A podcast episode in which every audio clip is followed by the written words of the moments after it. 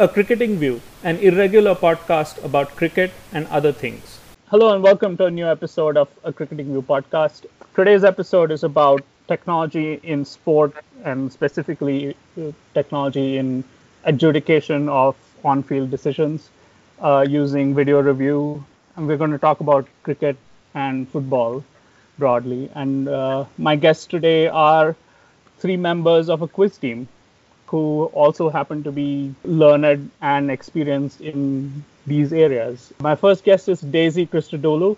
She's the Director of Education at No More Marking. She's an expert in alternative forms of assessing high school students. And she used to be an English teacher, and now she's a distinguished educationist. My second guest is Jonathan Wilson of The Guardian and several other publications. He's the author of 11 books, most famously Inverting the Pyramid. But if you ask me for my favorite one of his books, it's Angels with Dirty Faces, which is a history of Argentinian football. And my third guest is Daniel Norcross of Test Match Special, and formerly a guest on this podcast as well. Welcome all. Hello, welcome. Hello, hello, hello. It's great to be back, Carters. Daisy, in your widely read Twitter thread on VAR, which I think you wrote during an actual VAR review in a football game, you sort of alluded to this problem of trying to find objective reality where there's actually none. Is it your sense that this is a crisis of evidence, or is it a crisis of authority? So I think it's both. And I think one issue you've got is that you've got lots of decisions being made on the football field, which are probably genuinely, there's a lot of calls which are genuinely kind of 50-50. They're not line calls. They're probably on a distribution. So, a clear and obvious handball. What is a handball? What counts as a clear sort of goal scoring opportunity? So you've got a lot of things where you think you could ask 100 referees and maybe 60 might say one, 40 the other. So you're bringing in technology and it isn't necessarily getting you to any clarity. The other issue you've got is then when you do have binary decisions, like offside. Now, I thought VAR would be very good for offside because offside's a binary line call. And you can say, well, he either is or isn't offside. But actually what we've seen with that is we've seen huge problems there, which have been about the tension between the letter and the spirit of the law. Now, you're seeing a lot of decisions being given out that are being given not as a goal because they're offside according to a literal letter of the law definition. But they would never have been given out probably at any time in the game's history because you just wouldn't have had people be able to see the infringement of a toe or a nose that's offside. So you're getting a tension as well between the letter and the spirit of the law. So I think in a number of ways, it's bringing up all kinds of issues about authority, about evidence, about what objective objective decision making really is, and it's complicating these things rather than solving them. It's interesting you say that because you could organize decisions in basically two groups, right? One is a decision which is a question of fact, and the other is a decision which is a question of opinion, of interpretation.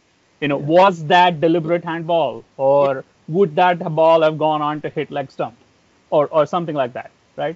And those are judgment calls, and whatever the empirical reality of that particular situation is, it is not necessary that it should cleanly fall in one or the other end of the answer. Now, Jonathan, you wrote a review of the Copa America semifinal a few months ago, where you were saying essentially that it's not just the viewers and the journalists who have these problems, deciding and agreeing about an interpretation. But you're saying that old solidarities and old agreements and conventions about something that just looks like a foul no longer seem to apply even among players and referees. Could you build on that? Because that you would think that those guys would know, like, when a foul is a foul, right? Yeah, I mean, I think you're right. The sort of it's almost as if the law has three levels, all of which go together to make the decision. So there's the law that is written down, right, and that is accessible to everybody. The laws of the game, and you can go and read them on the FIFA website. There's then the guidelines to referees, which are constantly reviewed before every season, every Premier League season. A new set of guidelines to referees will be produced, and it'll be distributed to the clubs. And for some reason, they're incredibly reluctant to give them to journalists, but it would be very useful to us to know, you know, what they're asking referees to look at specifically, or how they're telling referees to interpret certain situations. Mm-hmm. And then there's the third step, which is I mean, you know, Daisy in that Twitter thread referred to the tacit assumptions we have, which is just understanding what those laws mean, because codifying something as huge and as random and with as many variants as football is very, very difficult. See, the law says is an offence to trip or attempt to trip an opponent. Mm. But that's it, you know, that covers an enormous variety of different situations. Mm. And over the 150 or 160 years of football's history, we've sort of worked out what we mean by that. So I think you had a really good example of the problems we now have with VAR and the way it's making us question what we thought we knew in the game between Chelsea and Manchester United, when Cesar Azpilicueta pushed Brandon Williams. And I think most people would accept that was a foul because his hands went out. He hit Williams in the back. Williams sort of collapsed. But then you see the replay and you realise, well, actually, he's only made that motion, that forward motion, and his hands have sort of gone out automatically because he himself has been nudged in the back by Fred. Mm. Now, that nudge would in no previous iteration of football, nobody would ever consider that a foul. But what we now see is that caused Azpilicueta to commit a foul that led to a goal being disallowed. And so if that's the case, should that not then be a foul? So the decision that was given by VAR was a decision that would have been made in most cases pre-VAR. But it did make you think, well, now we see quite clearly that nudge has caused the foul. Maybe that nudge should also be considered the foul. But nudging somebody as you go up to head the ball is just what you do. You know, that's been what we've done in football all the way, you know, right back to 1863. So, you know, it's that kind of issue of suddenly seeing things and being asked to reassess things that we previously sort of just turned away from and sort of accepted as being part of the game. That, you know, that's what VAR's, you know, making us do, which is a sort of process is not actually a bad process to go through. The problem is it's happening during a season and not during some kind of trial period. Yeah, I think that's a really good point, John. And actually, there's an analogy there with cricket, which is that when you slow things down and put them on a 2D screen, you don't always get, actually, you know, the promise of greater accuracy. And I remember with cricket, we went through this like 20, 25 years ago with catches. That there were lots of catches that you could see that when it was in 3D, a player would say, look, my hands are underneath this ball. It's definitely not touching the ground. But when you showed the replay, it would look like it was touching the ground. And there was a whole thing, as I said, about 20 years ago with that, which is, again, just another way of, well, you're seeing things on a screen and you're slowing things down. And you're seeing things that haven't seen before that in the case of those catches may not even actually be true, because you're shortening the image.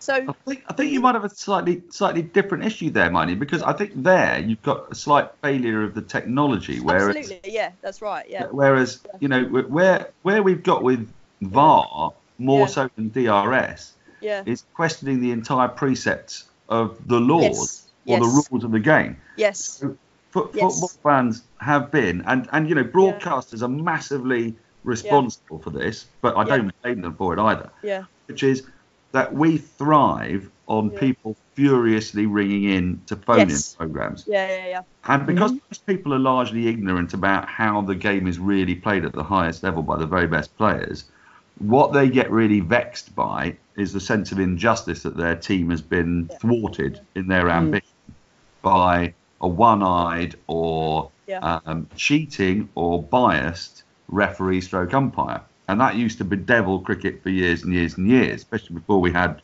neutral umpires. Yeah.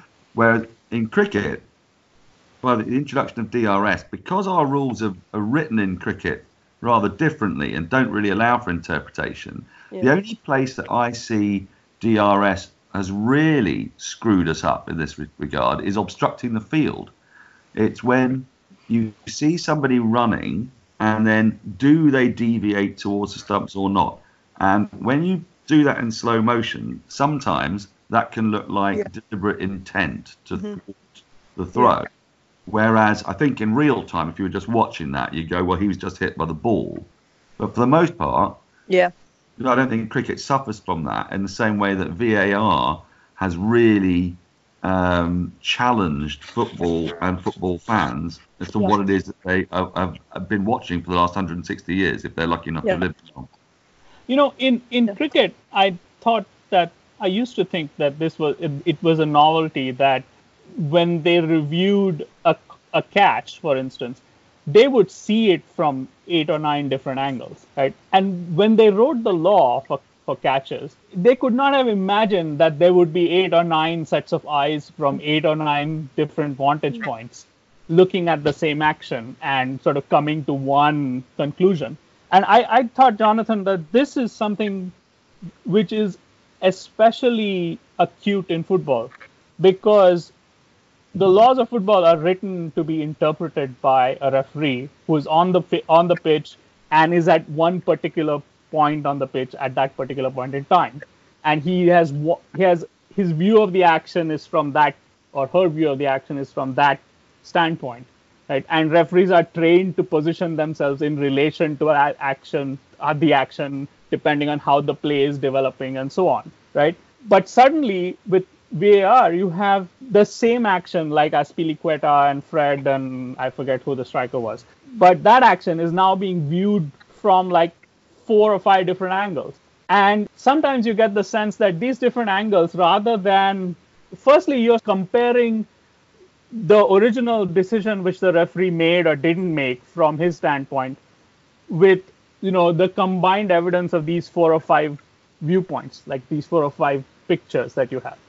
And what it seems to do a lot of the time is that it just seems to give everybody whatever ammunition they want to argue their case, as Daniel was saying. Yeah, I mean, it's the Rashomon effect, isn't it? The more the more witnesses you have, the more different versions of reality you have. But you know, I think that, you know, this point, I think it's a really good point that the laws were written assuming one referee who had authority, aided by assistants, and they were assistants, and so a linesman could say, look, I'm absolutely convinced he elbowed him, and the referee would go, okay, I didn't see that, but if you're convinced, I will send him off. Whereas if there was a dispute between the two where the referee said, oh, I thought I saw this, and the linesman said, oh, I thought I saw this, we know the referee is the prime official. He's the one who has the authority. So I think the great example of that, and it's relatively recent, which I think is interesting, that after the 1990 World Cup, which was very negative, there was a series of rule changes, one of which was to offside. And so I can't remember the year, but sort of mid-90s, the offside law was changed to say that if you're level with the penultimate defender, so you have a goalkeeper plus one, you know, usually, if you're level with him, then you're onside. And previously, level was off. But level is a beautifully vague term. Mm-hmm. And what it meant was a linesman looking across the line, if those two players were roughly in the same, you know, in the same line, and actually in reality they could be sort of 6 inches apart, you said that's onside. And we understood that vaguely. We understood that the human eye cannot possibly process all that information perfectly. And it gave, you know, to use a cricketing term, it gave the benefit of the doubt to the forward. Yeah. And that seemed to me an excellent law that we all sort of grasped. We weren't asking for you know, millimetre by millimetre precision. VAR comes in, and suddenly level doesn't really exist because you're working on the level of pixels on a screen. But the problem is you have people being given offside, you know, by a matter of millimetres. You know, theoretically, you could be offside by a millimetre. Yeah. And yet, of course, technology is nowhere near good enough to prove that. So, you know, I'm not in any sense a physicist, but you know, pretty quickly I realized, I think it was at the Leicester Tottenham game where I realised this. The frame rate of the cameras is 50 frames per second. So you've got a 0.02 second gap, and you see that in cricket very, very often with run out decisions. You see that one frame is short, the next frame is over the line. And that occasionally the decision, yeah, the stumps are broken somewhere between those two points. Now, in 0.02 seconds, a player running at 25 kph, which is not uncommon at all, moves just over, I think, nearly 15 centimetres, 14 point something centimetres. Yeah. Now, if the defender is also moving in the opposite direction, you've in 0.02 seconds, in the gap between two frames, their relative positions could have changed by a foot. And the other thing I'd add into that, aside by a millimetre, that makes no sense at all. And the other thing I'd add to that is a player's foot. When you say at the moment the ball is played, the player's foot is touching the ball. Is it the moment it hits the ball, or the moment it leaves? You know, the moment the ball leaves the boot. That in itself is not. Well, it is actually written in the guidelines. Yeah. It's the moment it leaves the boot. But actually judging that is obviously incredibly difficult. So the way it works in practice is that in the VAR booth at Stockley Park, they are given three frames which are closest to the moment of the ball leaving the boot, and they choose which of those three they think is closest to the last contact of boot on ball, and then that is used as that's where they it's the equivalent frame and all the other cameras they use to build the 3G image, which tells you. But in 0.02 seconds a huge amount can happen. So that's why I think they have to build a margin of error into that and say that we just don't know to within whatever the distance is, 10 centimetres, whatever, and therefore within 10 centimetres is still onside. Can I just say that we shouldn't have a rosy tinted glow about the notion that in the 1970s, 80s, 90s, etc., we all put up with refereeing decisions being slightly imperfect. I mean, I know Manchester United fans who are still livid about Bobby Stokes' supposed offside goal for Southampton in the 1976 Cup final. So it's not as if people, and especially football fans, I mean, even more so, I think, possibly than cricket fans in England, maybe not so in India, but that they still rant and rave about perceived injustice. So you can totally understand why VAR was introduced, because, I mean, it was clogging up phone-in programs and making them deeply tedious. I totally we are very good at injustice, I can tell you. I mean... well, I mean, there's another point there, though, Dan, that I sort of... It's kind of obvious, but I hadn't really appreciated till a couple of weeks ago when I was doing some research, which is that refereeing has become much more uniform since mass televisation because we can all see everything. And so even though we're arguing all the time and you get people on one side of the equation swearing black is white and vice versa, but actually we're much clearer now than we've ever been before on what constitutes a foul. On what constitutes a red card offence, for instance. Because previously referees just sort of made it up themselves. They had their own little kind of value system, but they weren't getting videos of games that they could compare themselves to. So televisation in that sense has created a greater uniformity.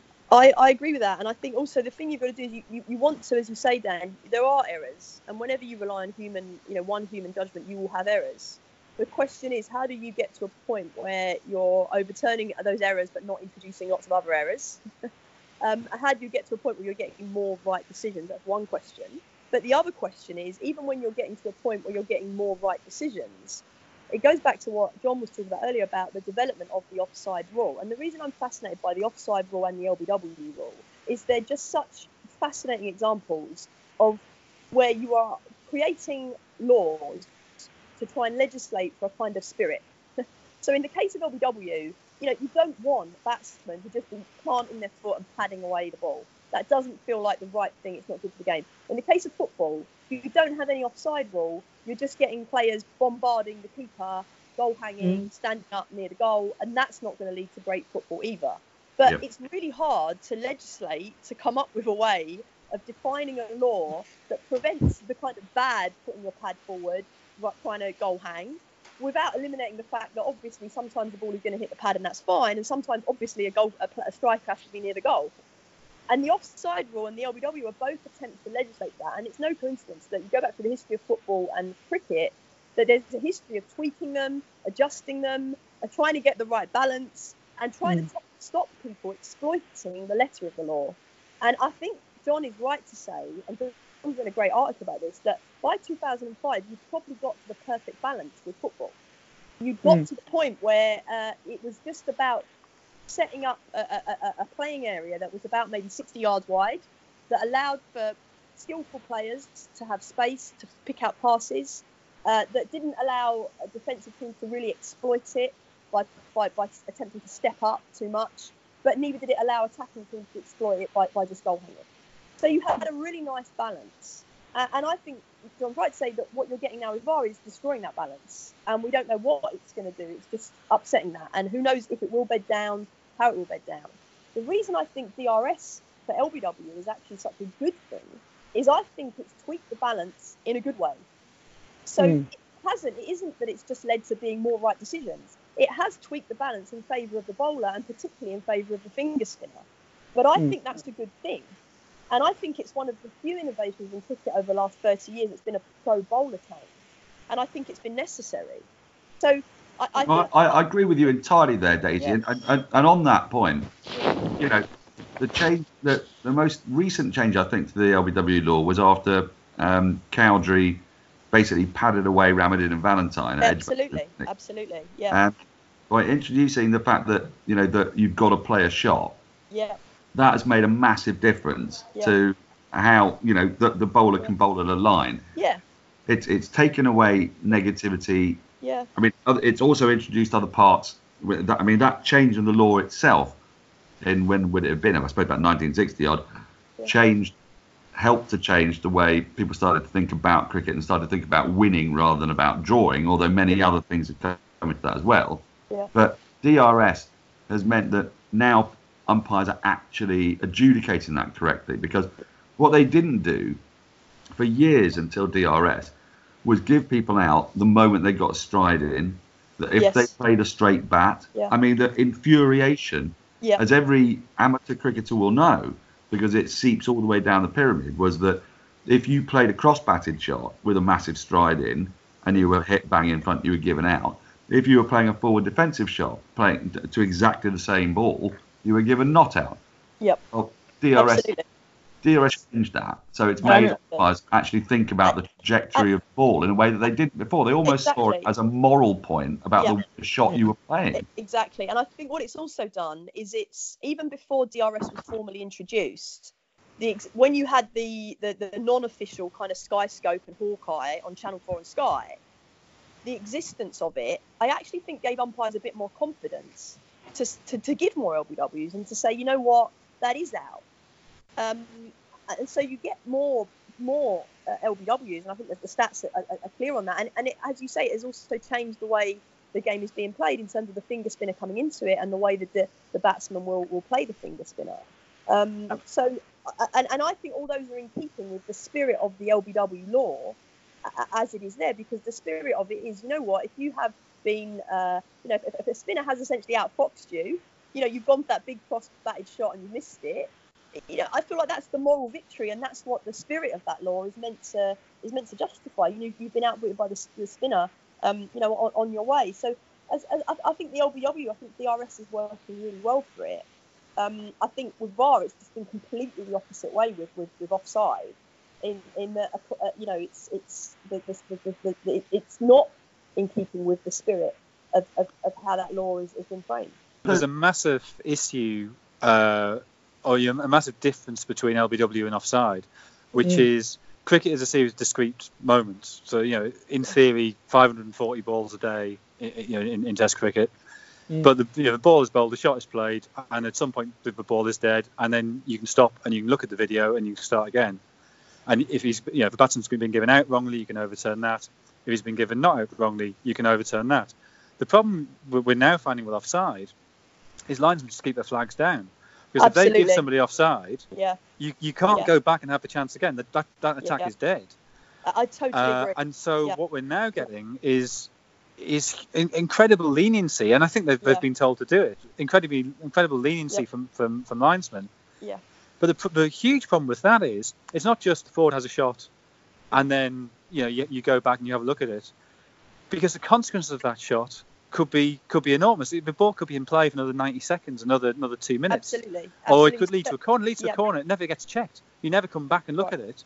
And so the attacking team's got a corner that it should have been a free kick the other way 20 seconds earlier. And you're getting, as you say, large kind of ghost moments of up to 90 seconds, 2 minutes, where you think actually it before VAR, this would have been flagged offside very, very early, and we just wouldn't have known what would have happened. What you're doing now is the linesman isn't flagging, they're playing on for 90 seconds. If the goal is then scored, they're then going back and checking 90 seconds previously and you're causing so much more controversy. The records obsessive in me always wonders when the game goes on and then it's called back, and suppose like Sergio Busquets plays like a dream pass and then the play is called back.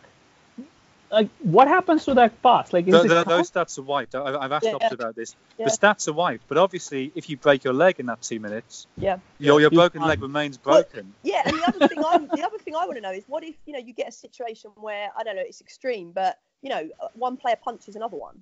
No, that's still a red card. I've checked about that as well. What would happen? Punched. It would be a red card. So violent conduct remains violent conduct, even in these ghost periods, as you rather elegantly called it. Yeah. So passes are not passes, but injuries are still injuries, and red cards are still red cards. Okay, can I ask a question at the football people? Because I watch football, but not as assiduously as you do. Yeah. In DRS, we've got this faintly insane situation, but it seems to kind of work where you have referrals, and you have a number of referrals at your disposal. Mm-hmm. Now, this may affect the way umpires treat decisions, and that might be something we'll come on to later. If a team has got two referrals up their sleeve, an umpire might go, well, it's a marginal call. I'm going to leave and see if the team's going to refer it. Yeah. And they might actually make a decision differently. I don't know from if the situation was the team didn't have those two referrals, but the other side had a referral, so they could refer it. Do you think in football, if you actually gave sides a limited number of referrals to VAR, you would improve VAR, it would stay the same, or it would get worse? Jonathan can give you the expert answer for this, but I would vote strongly in favor of giving Jose Mourinho that responsibility. I really want that. Okay, the problem with it, I like in cricket the sort of the almost tactical nature of that, and it sort of stops you kind of, complaining ridiculously, and it does sort of take some of the pressure off umpires in the sense that we reset, don't we? We reset once the DRS is gone, we weirdly now go into a world with no DRS, which is a bit strange for the viewer. Yeah, but what I mean is the whereas you used to have, there's a spinner bowling, there's fielders round the bat, there'd be the batsman would hit the pad and it would go to the short leg, and everybody would appeal and there'd be huge appeals. Well, the umpire now knows if they think it's out, if they think it has hit bat and pad, then they'll refer it. If they don't, well, you didn't really think it was out anyway, then did you? So it does take some of that. I mean, dissent is probably too strong a word for what happens in cricket, but it does take some of that aspect out of it. So that the pressure on umpires is slightly reduced, which then, I guess, theoretically allows them to be clearer-headed to make decisions going forward. Yeah. But my problem with football, and it's just with the idea of giving managers referrals, it's exactly the same as what we were saying about the difference between a game at a series of discrete moments, as cricket is, and a fluid game that's continuous in the way that football is. No. The referral can only come in once the ball is dead. But I mean, then you have the problem that could be 3 or 4 minutes of play earlier. It could be. I completely agree. I'm so obsessed with this flow. I don't get it. I mean, I watched a rugby match today where advantage. But the flow with advantage goes on for ages and ages and ages. It does, but I've come to the conclusion with football that it is enormously difficult to do things that work in other sports because there are just no natural stoppages. And I feel like there are more natural stoppages even in rugby. And whatever you do, it's just the challenge of getting something to work in football with all of these things is how you deal with the flow of the game. I'm just absolutely in favor of this idea for completely bad reasons, because I want to see just how far people are prepared to go in questioning Jose Mourinho's motives if he ever gets referrals. But I'd go quite a long way. I think the argument in favor of I really like the referral system in cricket. I think if you can make it, I don't think you can make it work in football. If you could, I think it would be brilliant. The reason I really like the referral system in cricket is because it comes down again to, like, you know, a democratic idea, which is, you know, do you want process legitimacy or outcome legitimacy? Mm. Now, you kind of want both. You want to get your outcomes right. But what you find is that in democratic societies, the thing people like about living in them is that even when the decision goes against you, you feel you've had due process. You feel you've had a fair chance to kind of have your case heard. And what I found fascinating, I found this really came into really stark relief in the Headingley test in the summer, where Ben Stokes obviously was not given out on that ball against Nathan Lyon, and Australia had burnt their reviews, so they couldn't review it. Now, what was fascinating is I think if that had been 20 years ago, the umpire would have got all the grief. The umpire would have been absolutely slaughtered in the press. Absolutely. What's fascinating is the umpire, I mean, he got a bit of criticism, but all the Australians turned on Tim Payne. And they turned on Tim Payne because he had had the reviews. He'd had the opportunity and he burnt those reviews. And what it made me realise is people don't just want the right decision. They want autonomy. And the point is that what the referral system... They want to take back control, Daisy. They want to take back control. But what the referral system gives the captain and the players is a feeling of autonomy, that you are not just going to get absolutely sawn off on a rotten decision. But if you burnt your reviews, well, tough. You know, you had your chance, and actually the system isn't there. It shouldn't be there for tactical reasons. It should be there to overturn the howler. If you use it frivolously, well, then you deserve to have a howler almost. And what I found fascinating was that a lot of Australian fans and pundits just automatically bought into that and turned on Tim Payne rather than Joel Wilson. So I think the referral system is really powerful.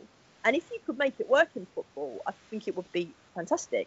I don't think you can make it work, or at least I think it would be very difficult for all the reasons that John said. You would see, and who would have the review? In cricket, it's very easy to say, well, the fielding captain or the batsman takes the review. What would you doing? Who would have the review in football? Do you give it to, you know, do you have a 15-second, in cricket you have a 15-second window that makes sense. So to go back to my natural stoppages point, well, you know, what would you do in football? You can't have 15 seconds where the striker, the manager and the captain all come together to have a discussion because the play's going on. Wait till the ball goes out of play. And once the ball goes out of play, then you've got 15 seconds. And in football, I mean, it does go out of play quite a lot. There's quite a few. Right. If a team had broken and scored a goal, the team would then always frivolously review anything that happened up to it. I think there's a basic distinction between football and cricket in that the appeal has no legal role in football, whereas in cricket it does. Right? I mean, you can only be given if you appeal. Right. And so I'm actually, just to go back to something Daniel was saying earlier about umpires keeping in mind how many reviews people have left and making decisions on that basis.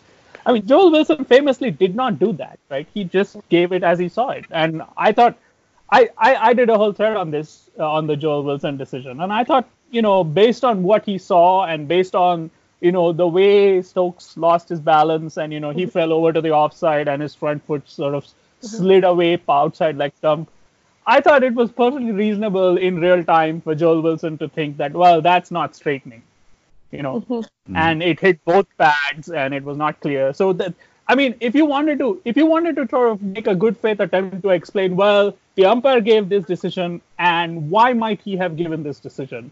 Then there was a lot of material there to sort of explain this. I agree with you. I think it was a perfectly reasonable on-field decision. Australia had burnt their reviews. Right, but it brings up this whole thing, right?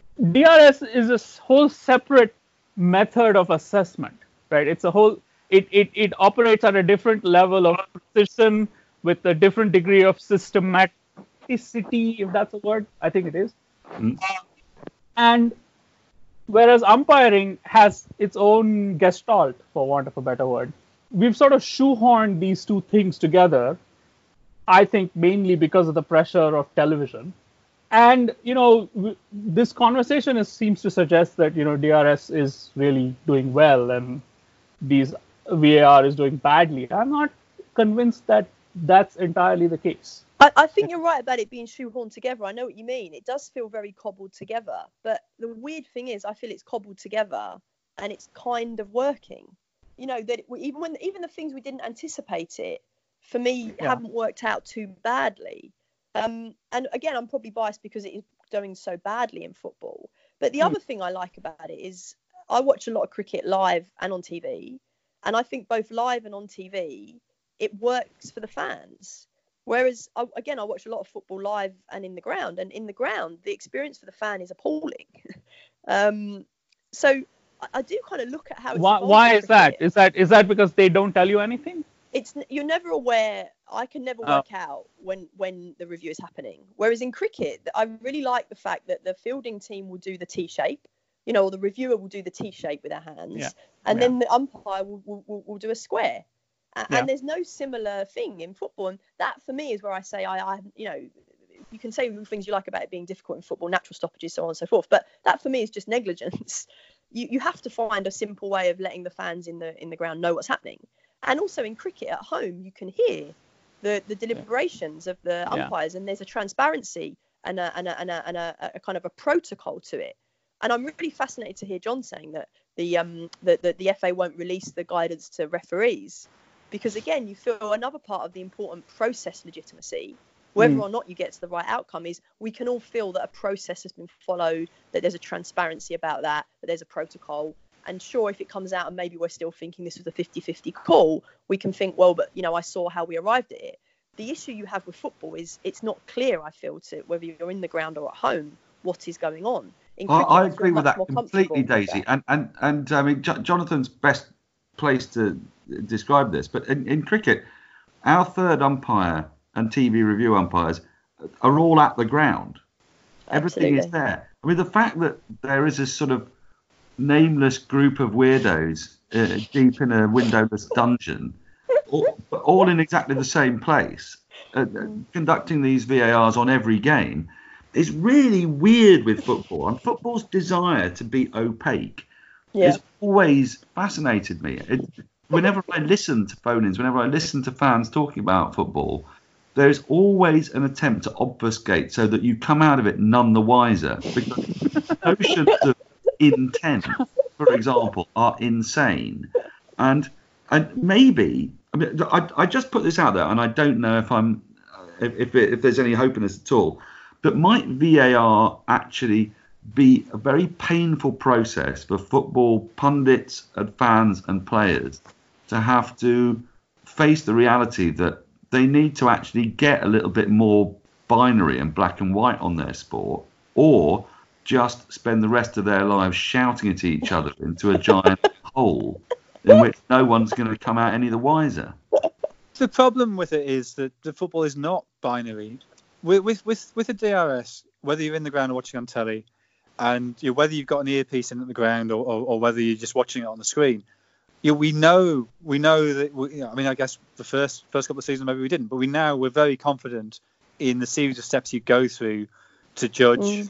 LBW. So we know that, first of all, they'll check the front foot no ball, and we know that they'll check whether there's been any contact on the bat, and then we know that the stages of where it pitches, where it strikes the batsman, and then whether it's hitting the stumps.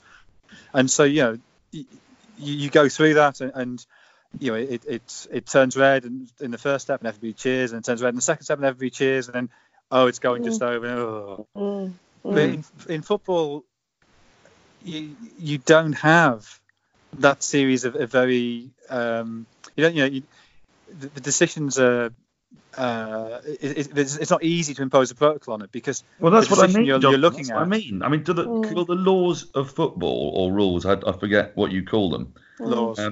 Rules. But laws. Might they actually? Because I mean, look, one really obvious one is one that you talked to me about with offside. There's obviously going to be a defender's body movement is going to be moving forward and away from this line that you create for offside, and an attacker's is going to be moving forward and over. So if the armpit can count as offside, is that actually just a failure in the writing of the rules? If you just said nothing more than feet, just change the bloody law. Well, you get into all kinds of bother with that as well. Because it turns out what we think of as being offside, what we've naturally been judging without realising all these years, is torso, is what we've been. Yeah. You can see something that's technically onside because of where the toes are, and it still looks wrong. Yeah. And it's actually, I think that's and it's a problem that you've got trying to create a set of laws that works for VAR, bearing in mind most football is played without VAR. So even from Championship down, you don't have VAR.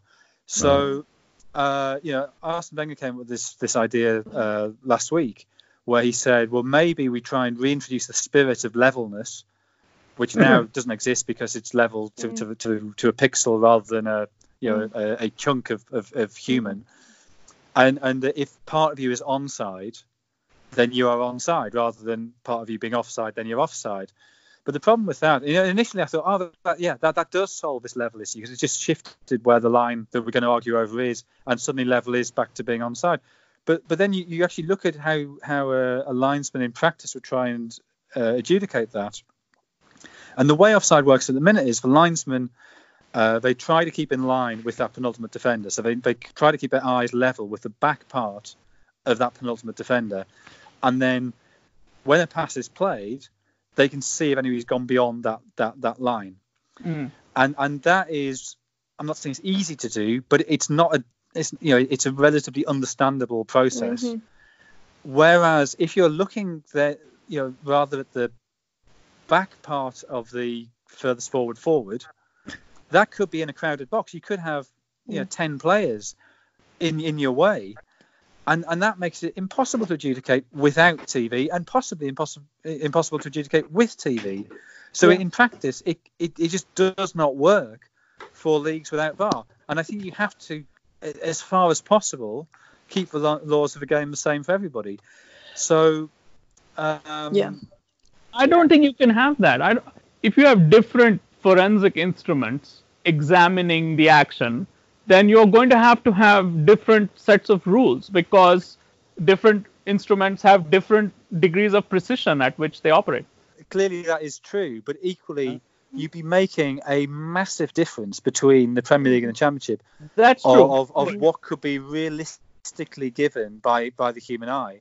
That's something that will be given offside in the Championship is actually 5 feet onside in the Premier League. Exactly. And that doesn't work at all. That's insanity. To go back to the earlier point, that the fact is that, as John made clear, that really delicate changes in interpretation of the offside law have really changed the way the game is played. Tweaks in 2005, you can make an argument enabled Barcelona and Spain's passing football of the following decade. So the problem you've got here is that tweaks in the way this is interpreted really can make a really big difference. And for me, having thought about it, I think the challenge you've got, and why the Wenger sort of thing that won't work either, is you've got that both lines are so fluid. In cricket, when you've got your line call, when you've got your batsman grounding his bat, you can have really close calls, but you kind of feel like, well, look, it's a line that is literally a line, and it's the same in football with is the ball over the line or not. With goal line technology works because the line is fixed. Exactly. The problem you've got with the offside rule is both lines are fluid. Are moving. Yeah. Both lines are moving. Well, both lines are moving, and the moment at which the ball is played is not constant. You've got three kind of. John, I know that back in the day there was an experiment, wasn't there, in the sort of 20s to have a rule that they painted a line on the 40-yard line and effectively said that's your offside line. It's fixed. Now, that would make one line fixed. Obviously, the moment the ball leaves the boot. Well, no, the line they painted in the 20s, when they were looking at changing the offside law in 1925, they painted the line, I think it was 40 yards, maybe 35 yards from goal. Yeah. And basically, they just said you can only be offside if you're beyond that. So you'd still have the two. You'd still have it, the two lines. And I think in the US in the 70s, I think they experimented with having that rather than you can only be offside in the opponent's half, you could only be offside if you were within 35 or 40 yards of the opponent's goal. It would discourage the high press, because you would then have forwards hanging around sort of between the halfway line and that 40-yard line. Which is exactly what I mean, that subtle changes to this have a major impact on the game. Right. The offside law is hugely important. It's sort of like a valve that you can you can compress or decompress the game. Yes. By fiddling with that valve. Yeah. And it felt like we got it in. Yeah, I think those 2005 changes. I think we got it just about in the right place. It felt that creative attacking football was being encouraged, but not to a ludicrous degree. Yeah. Yeah. And that's now been this very very fine balance we spent a long time getting to. Yeah. We've kind of tossed out the window to solve another issue. Yeah. What is that other issue you think that we are solving? Because in cricket, it was very clear. It's very clear what we were trying to solve, which was that cricket was a nationalist game, really. I mean, just played really at the highest level, which is where DRS is, by competing countries. And we were getting to a point where it was the conversation was becoming unpleasant, that umpires were getting outrageously blamed for losses by one country or another, and those countries then became inflamed with furious rage. So in a way, I mean, DRS, I think, has done fantastic things at taking that aspect out of post-game analysis and punditry and defusing that really puerile nonsense. What was VAR introduced to do in football? Exactly the same thing. Yeah, exactly, the tribalism of football. It doesn't have to be countries to be tribal. Yeah. You know, it's tribal with clubs. I do sympathise with the thing you said earlier, Dan. You know, I don't want to glorify the past. You want to get rid of the howlers. You want to get rid. Everyone said this in cricket, and it's the same in football. You want to get rid of those decisions where literally 20 seconds later, everyone at home who's seen a replay knows that was the wrong decision. And you know, the question is, how many of those were there really ever? And I think there were some. I remember, you know, just on offside last season, West Ham's home game against Liverpool, we drew 1-1. Liverpool's goal, I think James Milner was like, you know, a long way offside, and it was apparent almost immediately that was a big howler. So you know, there are errors that will be made with offside. Is the world a better or worse place for the hand of God? Right, and the hand of God, I was literally going to say that. You know, those, when you think of those howlers, you think of those moments where literally 20 seconds later, everybody in the world can see that's a handball. The really big question, which I don't think any sport has solved perfectly, including cricket, is how do you get to a place where you eliminate the howler without introducing all kinds of other issues and complications and problems. And look, you know, this is the reason I got interested in this. Not the reason I got interested, but I work in assessment, where you're grading children's essays, and it's the challenge there that yes, some do get the wrong mark, but no system has ever been found that will get 100% of essays to the right mark. And you do get into an issue of what is the right mark, and that's what I find very interesting is in lots of other areas of measurement in life, you've got exactly the same issue. You probably got to a point with cricket and football and with marking essays where you probably are getting, you know, maybe 85, 90% of judgments right. Yeah. In order to get it any higher than that, you start trading off on other things you care about. So maybe you can go from 90% of decisions right to 95%. But in order to do so, you've traded off a whole load of stuff about the offside rule that is now, you know, completely changing the way the game is played. Do you want that trade-off? So for me, I think it does come down to the fact to improve any of the accuracy, you're trading off other things, and we can't pretend that eliminating the howler is cost-free, I guess. It's interesting to listen to you guys, because when I was imagining this podcast, I thought that, you know, most of the difficult issues that would come up would be to do with judgment calls, you know, like red cards and penalties and whatnot, and fouls. But you know, it is the question of fact, which seems to create a lot of anxiety.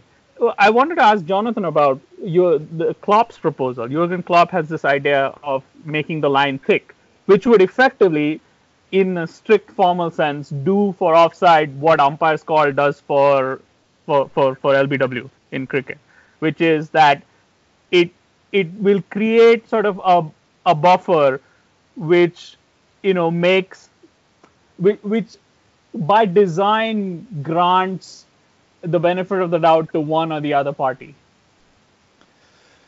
Yeah, I mean, you're obviously always going to have a point where the line is. Yeah. And no matter how thick you make the line, the line's then got a front and a back, which I guess means it isn't technically a line, but so it's a band. So one of the problems I have, and I guess to an extent it's an issue of vocabulary, but when you hear a load of people saying, well, you've got umpires calling cricket, why can't you just have that in football? And there's two reasons why you can't have it, which is umpires calling cricket, apart from the very strange instance of where the ball strikes the batsman, which I think you should not have umpires call for, because you know where it happened. You can, you know, you have a fixed camera there looking at it. and yes within no? a certain margin of error, it has happened. Where umpire's call, I think, is a useful thing, is in its predictive element. But in football, it's not predictive. You're judging something that, okay, is incredibly difficult to measure because you have three moving parts, or in some cases more than three moving parts. Mm-hmm. But it is something that has happened. It is a fact, and you do have footage of that. I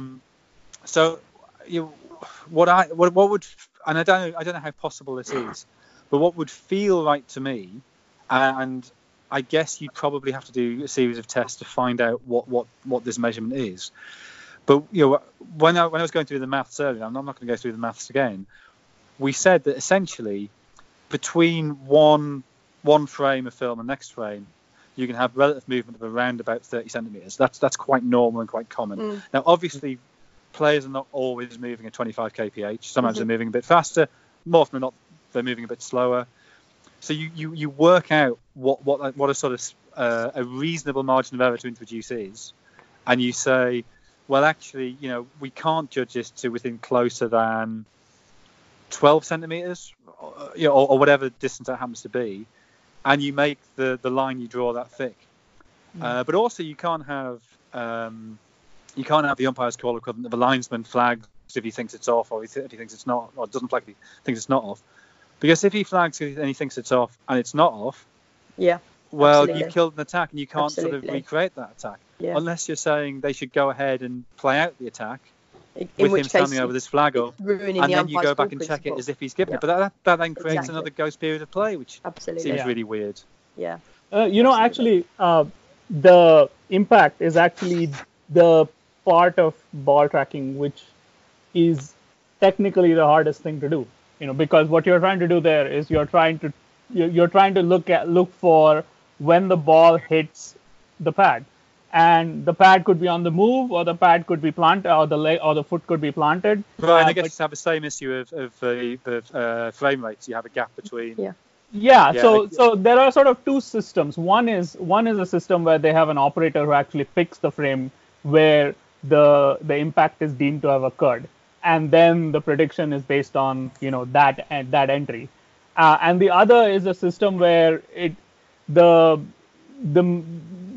algorithm will give you a choice of frames, and you pick from that one, or there's some semi-automated method of picking from that one. So in that sense, I think especially when it's sort of marginal on off stump and on leg stump, the umpire's call for impact is actually a good idea. But I guess that's it's the same principle that we're saying that. You can't be in football. You can't be absolutely certain when the pass is played, and you can't be absolutely certain between frames, as to when the key moment has occurred. So it's exactly the same problem as football. If you wanted the really high tech solution, I have no idea if this would work or not. But I know they've experimented in rugby with a little bit of this. But you would coat all the players and the ball with sensors, and then you would have a buzzer that would go off immediately. Would they agree? Daisy, I've been a massive fan of this forever. I think that every footballer's boot should actually say their own name in their own voice when they come into contact with the ball. So that way you'd know who got to the ball first. So you go, Ryan, for Ryan Giggs. And this would just play out really loudly, constantly. Yeah. And that way there would never be any doubt whatsoever whether if he played the ball or he played the man. You'd have a problem with boots for offside. So what you'd actually have to do is, as soon as a player gets a Premier League contract, which is huge, so they should make some sacrifice, that you implant a chip probably into their pelvis, and we say, right, we're judging offsides based on a chip in your pelvis. Why did you choose the pelvis? Well, you've seen my pelvis. You know how attractive it is. It's beautiful, but in normal sci-fi, it's just put in just behind the left ear. So I guess I'm thinking of when you look at a frozen frame to judge an offside. Yeah. Right. Where feels the most corporeal part of the player? Where's the bit that's least likely to be sort of floating off away from the main part of the body? I think you need sensors all over them, and then you'd get rid of all this photo finish stuff. You'd have a buzzer immediately, and the buzzer would immediately come up on the screen so all the fans could see it too. Yeah. I think the press gallery should vote. Well, there'll be a lot of decisions going West Ham's way then. Well, this does actually raise some interesting questions, doesn't it? Yeah. I mean, yeah. The future of technology is that it's going to get, I don't know whether we'll call it better, but it's going to be different, isn't it?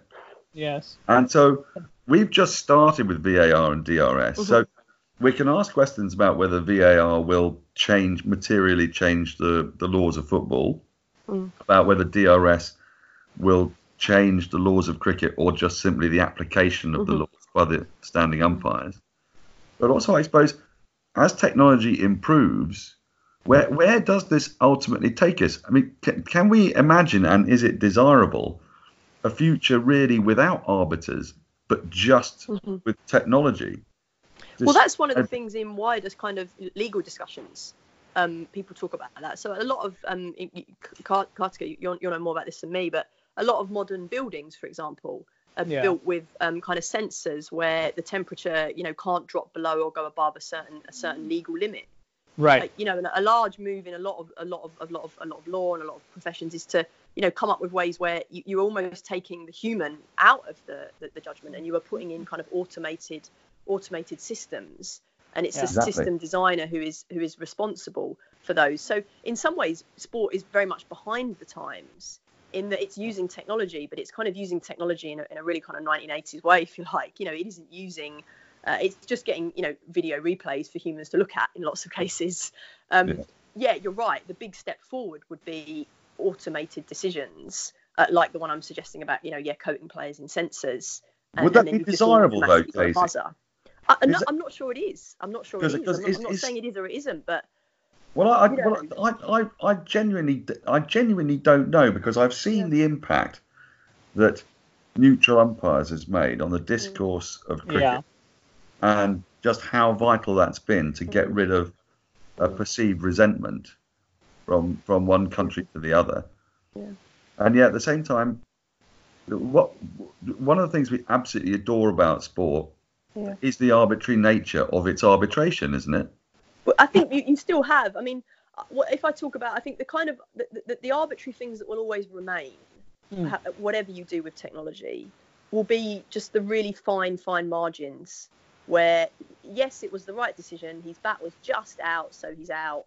But you just ponder on the fineness of that margin. And there's one I always remember, which was I was at the match, actually, so I sort of wasn't seeing the replays on the screen. But 2009. I think Marcus North was the last day of the Ashes at the Oval, 2009. I think Marcus North was stumped. I think there was a Ponting run out from Flintoff and a Marcus North stumping, and they were both incredibly fine margins. But you would both in both cases say, it was the right decision was reached. So you'll never lose that. You'll never lose the fact of, oh my goodness, the whole match hanging on a millimetre. But you're right.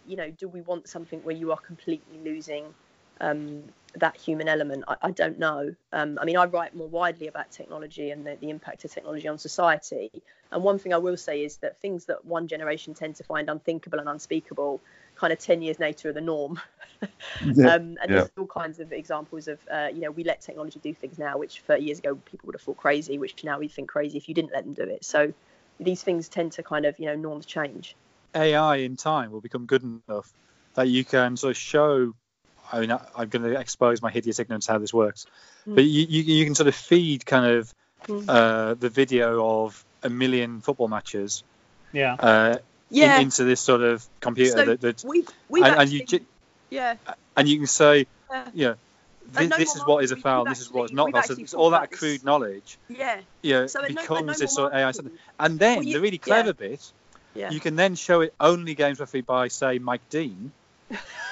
And so you have your panel of 20 or 25 referees, whatever it is for the season, but they each have a personality of a great ref of the past. So we haven't thought about that, but the organisation I work for, No More Marking, we use a technique called comparative judgment. And comparative judgment is a way of kind of making decisions about things like penalties, things where maybe there's not necessarily binary, but they're on a distribution. And we thought about the idea of using it. And the nice thing about it was, is it wouldn't actually be, the first step wouldn't be AI. The first step would be human judgment, but it would be mass distributed human judgment. So the idea would be that you could take, a couple of 100,000 videos of penalty decisions, scrub all the names and the shirts of the players. And you could get a bunch of fans, again, thousands of fans, to do comparative judgment of all of those penalty decisions. You could then essentially have a measurement scale for every penalty decision where, the highest score would be something that's essentially a stone cold penalty, and the lowest score would be something that was never a penalty. And then you'd have all the shades in between of those where you are literally saying that is really 50-50. People just could not decide. And then the first step would be, well, that would be a really useful training bank, because that would be something that you could, and quite transparent as well. You could say, look, here is what a bunch of fans, you could just do it with referees, expert referees, but here is what, we have said, we have got some kind of definitive numbers we can put on some of these decisions. The really tricky thing would be then applying that to a live match. And that's where I think you would need the AI. You couldn't have fans, judging it in real time, because bias would come in. So what you then need is a way of clipping, the 15 seconds of the actual decision you want to make a decision on, and comparing it to your bank of hundreds of thousands of decisions and saying which one does it most closely correspond to. You'd have to have some form of AI for that. I'm beginning to imagine now the problem shifting to a debate between which model produces the best sigmoid curve to make a continuous distribution of from absolutely stone cold penalty to absolutely no penalty, as many of the ones in the middle as possible to clearly separate them. That's where the problem will shift, because then it will be an argument between models, and there will always be sort of a large number of marginal cases where in some models they would go one way and in another model they would go another way.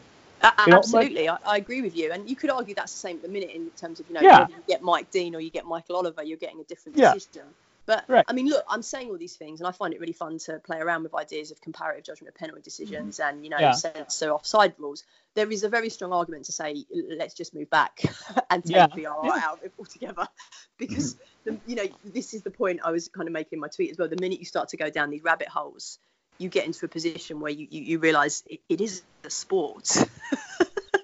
Do we really want to do this? And maybe we do, but I'm not saying we definitely do. The other interesting impact of VAR, which I don't think we've fully seen yet, is what impact it has on player behaviour. Irrespective of decisions, do players behave better because they think they're being watched? And I'll give you an example of this where we definitely know it changed behaviour. And that was when they first introduced the referees behind the goals. So that rather than having referee, two linesmen, and fourth official, you had referee, two linesmen, fourth official, plus the two officials behind the goals. Now, they tend to be sneered at because they don't visibly make a decision. They press the button on their sensor and it buzzes on the referee's wrist. And he knows that, and they then communicate with him through the headset. So they never are seen to give or not give a decision. But they were introduced to year 2008. And what you saw was suddenly a spike in goals scored from headers from corners because defenders weren't holding forward because they felt they were being watched. Yeah. So that's the sort of untold aspect of VAR, which I don't really think we'll get to grips with for maybe a season or two, as to what does it make players behave better. And if it does make players behave better, then maybe it's all worth it. And I mean, something that may be coincidence and maybe down to other factors, but offsides this season are at an all-time low. I think we're down to 3.6 per game, whereas 10 years ago we were about 5.5. Now, again, that might be because linesmen just aren't putting their flags up because they know the consequence of giving an offside that's not offside is far greater than not giving an offside that is offside. But it is changing sort of background issues in the game. And if there's fewer offsides, that I think most people would generally agree is a positive result. DRS has definitely improved on-field behaviour towards umpires, I would say. Has it? It has legitimized bad behaviour. I mean, basically, players used to question umpires, and it used to be futile, and it used to be called dissent. And now they can officially do it. Like, two times per game. You know, I mean, so we just changed the definition of what constitutes good and bad behavior. Well, you know, we changed the terms of the argument. I get exactly what you're saying there, Carters, but the difference between Mike Gatti poking his finger at Shakur Rana. Yeah, but that's Shakur Rana. That's a crazy umpire, right? I think, no, I'm with Dan on this. I feel like particularly in those matches, you know, fifth-day pitches, wearing track, bat pads, where, frankly, the umpire's job is so fiendish.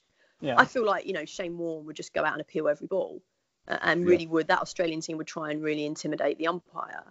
It's much harder to do that now. And you see it because you get those decisions where the umpire will shake his head and the team's vociferously appealed and then they don't review it. And suddenly everyone's looking and laughing and saying, well, hang on a minute. Pakistan. You know, you were jumping around saying this was out a minute ago. You clearly don't think it's that out because you're not reviewing. And so I think it has changed that dynamic for the better. Well, and it's also Wait a minute. Just in the 1950s, was it, or 60s, the England team actually kidnapped a Pakistan umpire after the close of play.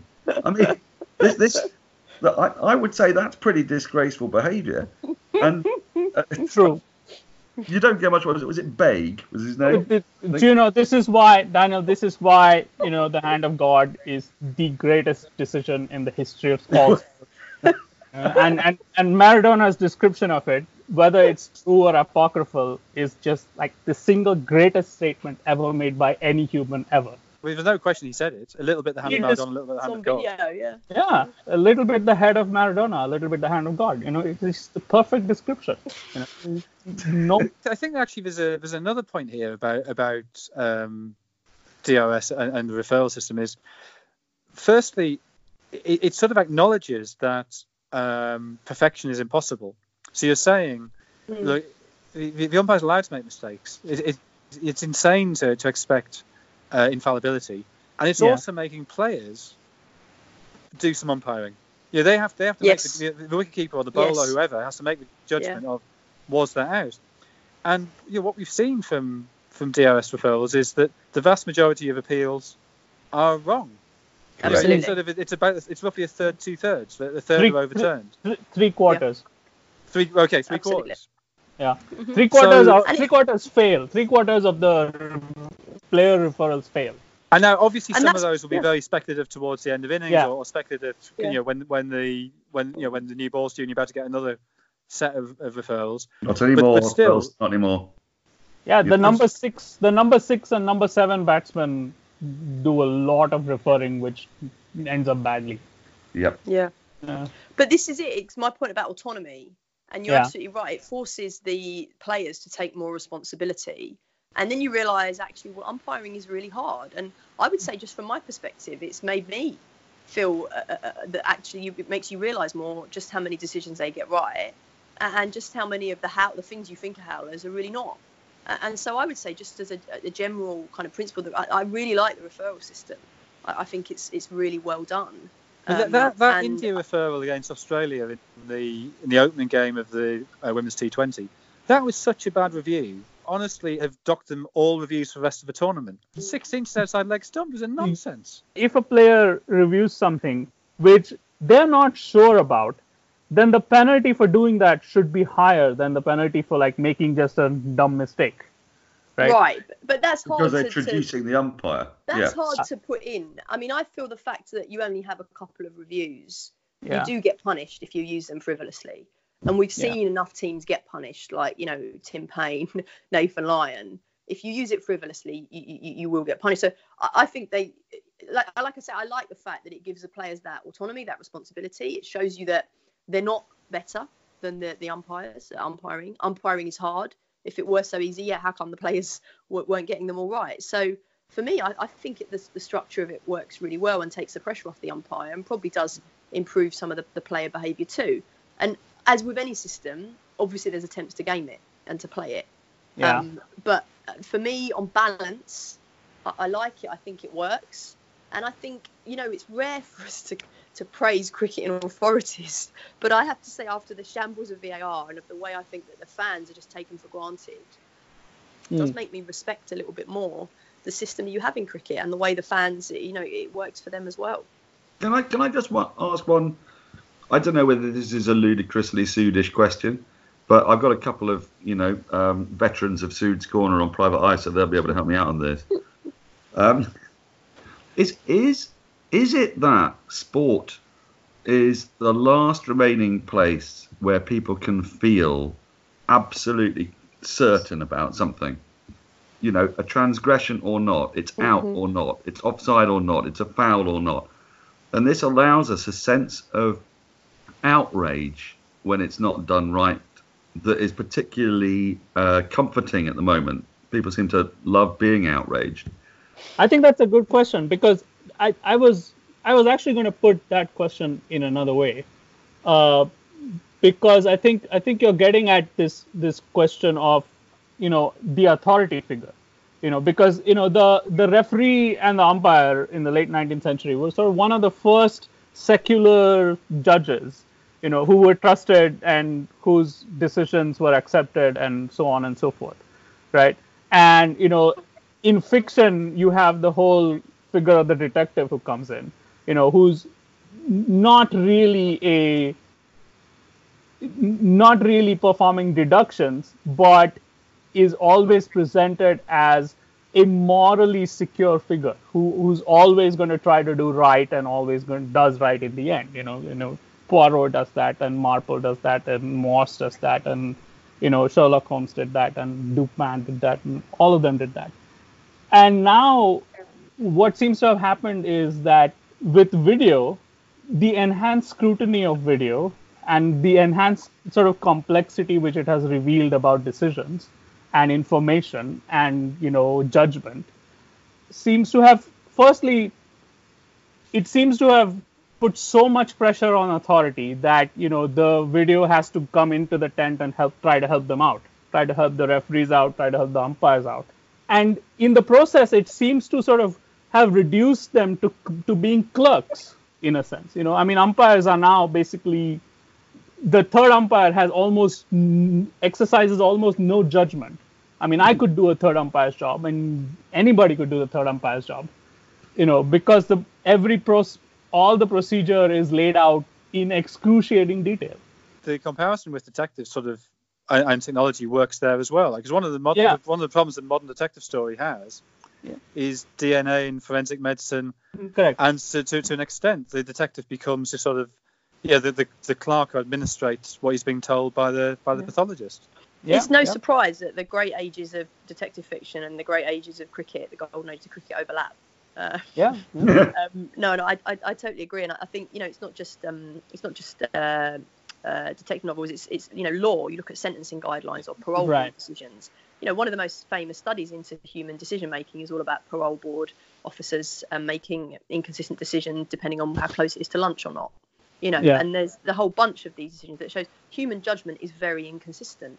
And if you can, the more you scrutinise it with technology, the more that becomes apparent. And in the situations where you can replace human judgment with an algorithm, there's sort of the landmark work on this, clinical versus statistical prediction by Paul Mill. Statistical prediction will outdo you every single time. And the fact is that's when you're on the receiving end of the bad human decision, you can feel very smug about that. When you yourself are the human, it's much worse. And I think what we're seeing is more and more decisions in the world are being outsourced to algorithms. And whilst that might give us a consistency, there is that worry of, well, what are humans for anymore? What do humans do anymore? Your judges, your detectives, your referees, your umpires, if everything is being outsourced somewhere. And as I say, in that sense, actually, sport hasn't gone as far down that road, because sport, as I say, is not using algorithms largely. It's not using automated systems. It's just using replays for another set of humans to look at. But I think you're right in that the beginning of this trend within sport, it probably is quite unsettling. And it is a sign of, I think, wider issues, as I said, about technology and society. As to, who do we want making the decisions? What's more important, a right outcome or a right process? What's more important, the right process or a transparent process? The other issue people have with algorithms making decisions is a lot of the time they're not transparent, particularly machine learning ones. It's very hard for us to know exactly how a decision was arrived at. So, I absolutely think it plays into all those wider issues about what are humans for in a world of computers. I want to conclude by putting Daniel's question to all three of you in this way, which is that given that the nature of evidence and the nature of the complexity of information and the difficulty of reaching judgment is being made evident to mass viewership through sport, is there a case for saying that sport as an aspect of life which ultimately does not matter and is a closed, internally consistent system in and of itself? Is there a case to be made for keeping it in a way which preserves the authority figure? Or do you think, is there a, I guess I'm asking, where do you stand on modernity? But, so I think, Daisy, do you want to go first? Yeah, so for me, and I think that is interesting. And as I say, I am sort of genuinely torn on this. On the one hand, part of me finds it really fascinating to debate ways you could, put sensors on the ball and on the players and, comparatively judge banks of penalty decisions and use AI to come up with decisions in real time. Another part of me thinks, why do we want to do that? Like, if it is just getting you a couple of percent more decisions, what are you trading off? What are you losing? Right. I suppose for me, the halfway house would be, I'd like to see, I would like to see kind of research and experiments with some of these more advanced ways of doing things. What I feel is the worst situation we've got into at the minute with football is we've got into a situation where we kind of got the worst of both worlds. We haven't really improved the correct decisions, and we've sacrificed and traded off a lot of valuable things for that. So for me, if you are going to trade off the authority figure and some of the things about the flow of the game and the way it just works at the moment, you have to be pretty certain that you're going to trade off that for some benefits. And at the minute, I just don't feel those benefits are there. Jonathan? Yeah, I think the problem the football's got is it just didn't trial this properly. Yeah. You need to trial it properly, not just over one season. You could trial over one season and one league, but you need to do proper trials to see what issues come up. And what all seems to have happened is there seems to be any dialogue whatsoever between different leagues. So, Germany, Australia, the US, Italy all had VAR before the Premier League.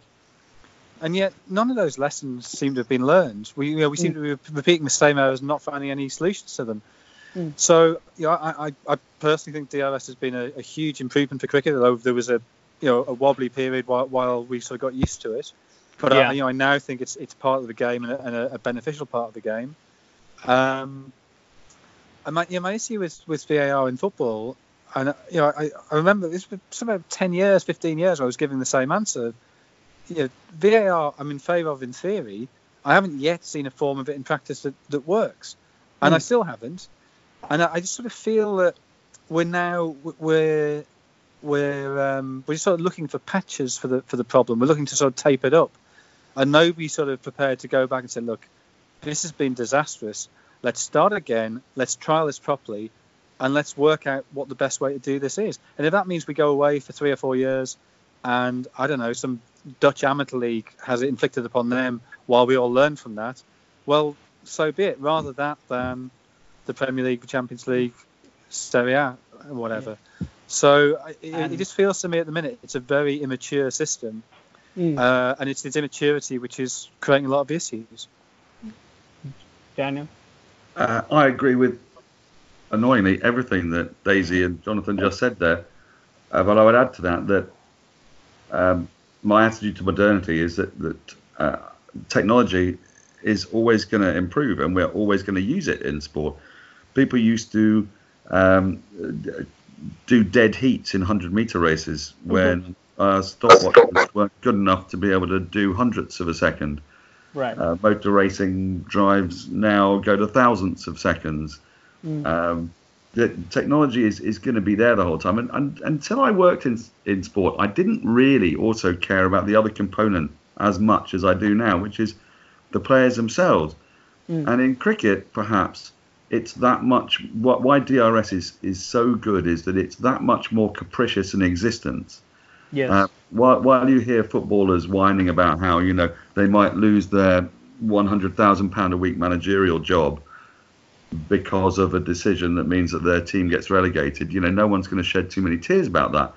But a young man making his way in a game of cricket who's sawn off really badly by umpires in the first few games they play, it can massively make a difference to their whole life and their whole career. So I do, and if you can see that visibly and it's really obvious that someone's been given a really bad decision, then you sort of, you know, you feel badly for them. You start to empathise for them. So you want the right decisions to be made for a whole variety of different reasons. One of them is empathy with a player, and one of them is so that we just don't have really boring conversations on phone-ins, on the radio and TV, which do drive me insane with rage about refereeing decisions and umpiring decisions, because then we're not actually talking about sport at all. We're talking about the guy who's got an incredibly difficult job to do. So my view is that technology will always be there. We will just improve it. I think Jonathan's absolutely right that football has handled VAR really badly, as almost as a panic measure when it's seen rugby handle it so well and cricket handle it so well, and other sports are constantly using technology. And that's really the reason why we're probably arguing about, you know, whether technology is good in sport. For the most part, it is. And I also really like the additional function of referrals, because I just think, and tennis does that too, yes, is that, you know, because then you're basically saying to some Māori athletes, well, put your money where your mouth is. So, you know, that's I'm a big fan. Well, thank you all. This has been wonderful. I hope it's given listeners some sense of how to think about it without sort of getting stuck in the weeds of, you know, individual decisions and individual margin calls. So thank you, Daisy, Jonathan, and Daniel. This has been a lot of fun. I'm going to try to think up other pretexts to invite you guys over to talk about other things. Brilliant. Cheers. Thank you very much. Thanks very much. Cheers. Thank you.